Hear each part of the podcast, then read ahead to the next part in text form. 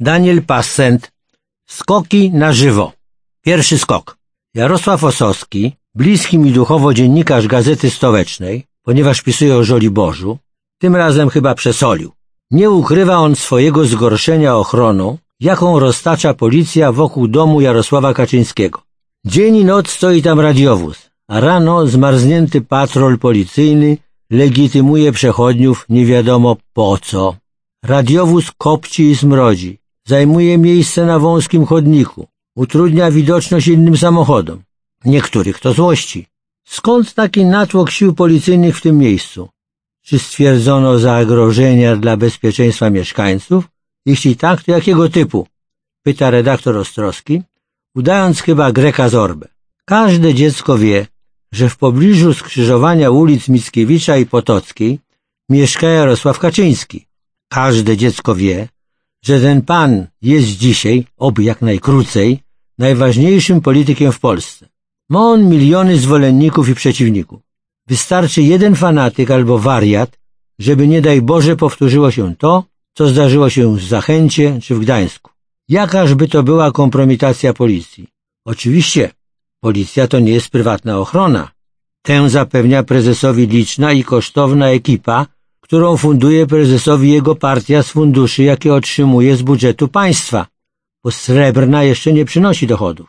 Polityka, jaką uprawia prezes Kaczyński jest nieszczęściem dla naszego kraju. Ale czy jedno nieszczęście nie wystarczy? Mówienie, że Kaczyński jest tylko zwykłym posłem, to udawanie Turka. Państwo nie może lekceważyć bezpieczeństwa człowieka, który nim faktycznie kieruje. Najważniejsze jest odsunięcie go w sposób demokratyczny od władzy, a nie igranie z ogniem. Nie chcę nawet wyobrazić sobie, co by było, gdyby prezesowi spadł choć jeden włos z głowy. To nie znaczy, że okoliczni mieszkańcy mają dzień i noc wąchać spaliny. Może premier Morawiecki przeznaczy na ten cel jeden z miliona samochodów elektrycznych, żeby powietrze dookoła prezesa było czyste. Drugi skok.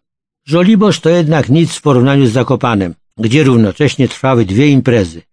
Skoki narciarskie z VIP-ami na widowni oraz maraton narciarski pod patronatem pierwszego narciarza Rzeczypospolitej. Nie widziałem jeszcze tylu aut służby ochrony państwa do jednej imprezy. Na parkingu VIP stało około 15 limuzyn. Musiało to być kilkudziesięciu funkcjonariuszy, tłumaczy jeden z nich Izabeli Kasprzak z Rzeczpospolitej.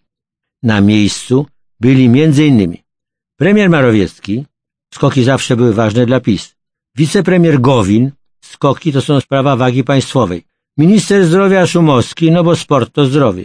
Dwaj doradcy prezydenta, jeden od jazdy, drugi od hamowania. Minister sportu, narty to tężyzna narodu. Minister infrastruktury, narty to inwestycje, choćby Zakopianka i Krokiew. Prezes telewizji polskiej, wiadomo, zimowa stolica Polski. Wojewoda Małopolski, wiadomo, gospodarz regionu. I wielu polityków PiS. Z Warszawy, ze Służby Ochrony Państwa musiała zostać ściągnięta grupa przygotowawcza, potem ochrona osób, ochrona hotelu, pirotechnicy, na wypadek gdyby pan prezydent się przegrzał podczas przemówienia i zaczął krzyczeć. Niewykluczone, że byli też zapasowi kierowcy i mechanicy, gdyż samochody Służby Ochrony Państwa mają pecha, a to pęknie opona, na której siedział prezydent, a to drzewo wyrośnie przed limuzyną pani premier, i mija już kolejny rok, kiedy supermeni z prokuratury pana Ziobry nie są w stanie ustalić przyczyn katastrofy.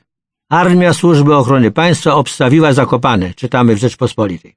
Ponieważ w tym samym czasie odbywały się uroczystości z okazji rocznicy wyzwolenia Auschwitz, premier wprowadził drugi stopień alarmowy tak zwane BRAWO, pisane przez V.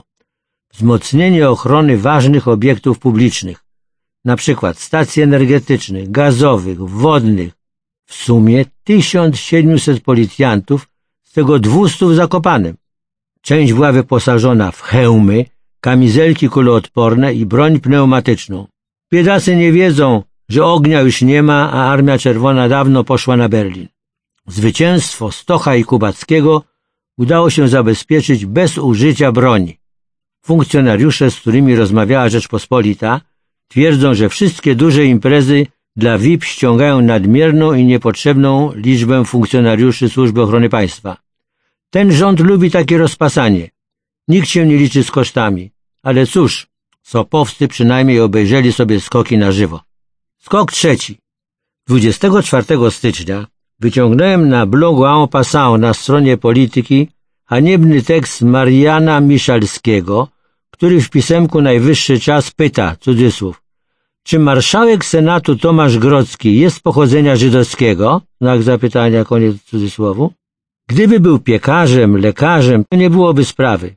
Ale ponieważ, cytuję, przejawia ambicje polityczne i został marszałkiem polskiego Senatu, polskiego Senatu, sprawa pochodzenia staje się bardzo ważna.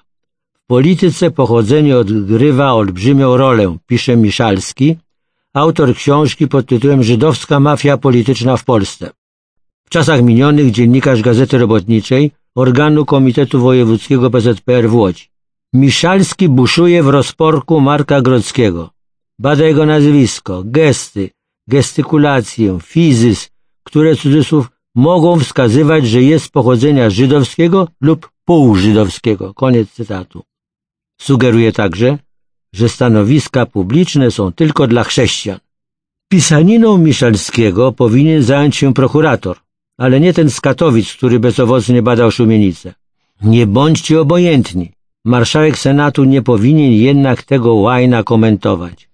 Tymczasem profesor Grodzki, ku mojemu zdumieniu, zaczął się tłumaczyć. Wystarczyłoby, żeby autor zadał sobie trochę trudu i wiedziałby, że mój ojciec nazywał się Grodzki, Mój dziadek nazywał się Grodzki, mój pradziadek nazywał się Grodzki. Korzenie mojej rodziny są z serca Polski, z Gostynia w Wielkopolsce. Koniec cytatu. Uff! Panie marszałku, dlaczego pan się tłumaczy przed tą hołotą? Biedny to kraj, w którym marszałek musi dowodzić, że jest Aryjczykiem. Czyżby bał się żydostwa tak jak diabeł święconej wody? Wierzę, że pan marszałek tak nie myślał, ale wyszło jak wyszło. Skok nieudany, Nota za styl obniżona. Dziękuję.